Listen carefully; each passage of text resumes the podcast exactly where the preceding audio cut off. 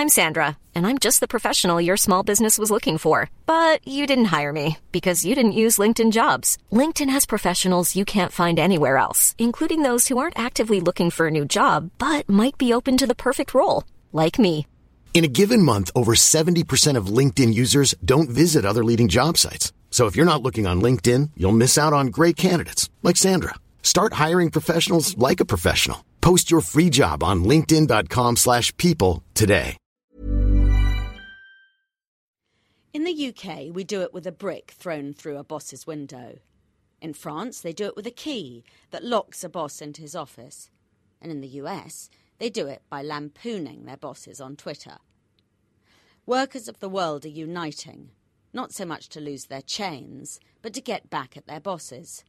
Anti boss rage is more in vogue than it's ever been in my lifetime, and I find that I'm watching the petulant display with alternate surges of glee and discomfort. The rage itself seems fair enough. The problem is the choice of outlet, some of which are more appealing than others. The British way of chucking bricks through windows is the least attractive of the lot.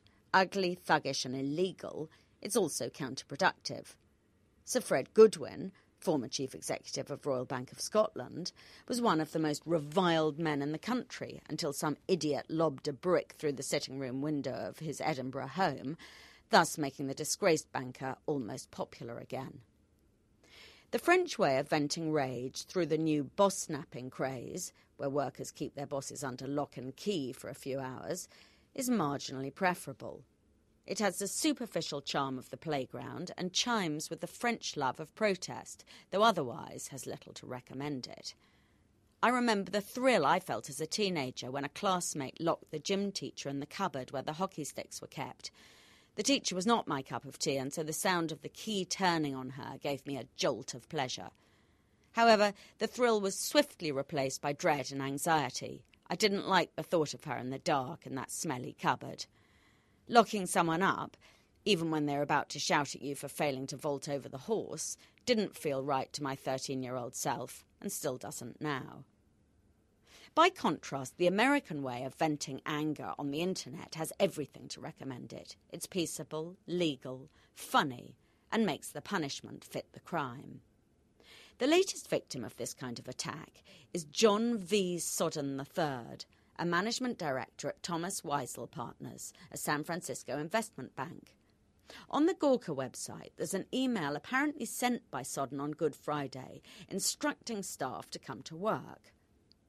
Unless you are an orthodox something, please get into the office. Join Wells Fargo and become a teller if you want to take bank holidays, it reportedly said. This charmless message prompted an angry underling to set up a fake Twitter account in Sodden's name, with tweets that say, I love my life, and analyst slacking again, headed to mosque to get him back to work, traffic sucks. Satire as a means of revenge is one of the deadliest there is, and long predates the internet. In 1992, I was involved in the toppling of an overbearing boss, and even though my role was accidental, I've been dining out on it ever since. I'd gone to interview Bob Horton, the then head of BP, who solemnly told me how important he was, how busy, and how powerful. My article, which repeated what he had said but was otherwise quite bland, was seized on by an in house satirist who wrote a spoof suggesting that Horton was friendly with Pol Pot and that his office furniture was modelled on Napoleon's throne. This was widely circulated and much giggled over, and within a few weeks, Horton was ousted in a boardroom coup. Thanks to the internet, one no longer needs the satirical element to do the damage. The victim's own words can be more than enough, as Gordon Brown's advisor Damian McBride found last week when his low-down email attempting to smear opposition leaders was leaked to a political website. Not only his party, but the whole country then turned on him. There is nothing more enjoyable than seeing bosses fall not on their own swords, but on their own words. David Greer, a Shell executive, gave a lot of pleasure to a lot of people with his leaked email that ordered underlings to lead me, follow me, or get out of my way. Just as the angry mob used to relish throwing squashed vegetables at people in the stocks, The angry workers read leaked emails such as this and enjoy chucking their own furious comments into cyberspace. Most bosses are too sensible to send intemperate emails that would get them into trouble of this sort, and most workers are too sensible for bricks or keys, meaning that other ways need to be found to vent anger. The internet is full of advice here. My favourite suggestion is to raise the desk of the boss just a tiny bit every day and lower his chair, to give him the feeling that he's shrinking. Another tip is to insert an embarrassing picture into the middle of his PowerPoint slides on the Korean economy. A third is to unplug the keyboard from the back of the computer so that he'll have to summon the help desk and then look a fool when they plug it back in for him. These suggestions strike me as the equivalent of putting a sticker on the teacher's back saying, Kick me.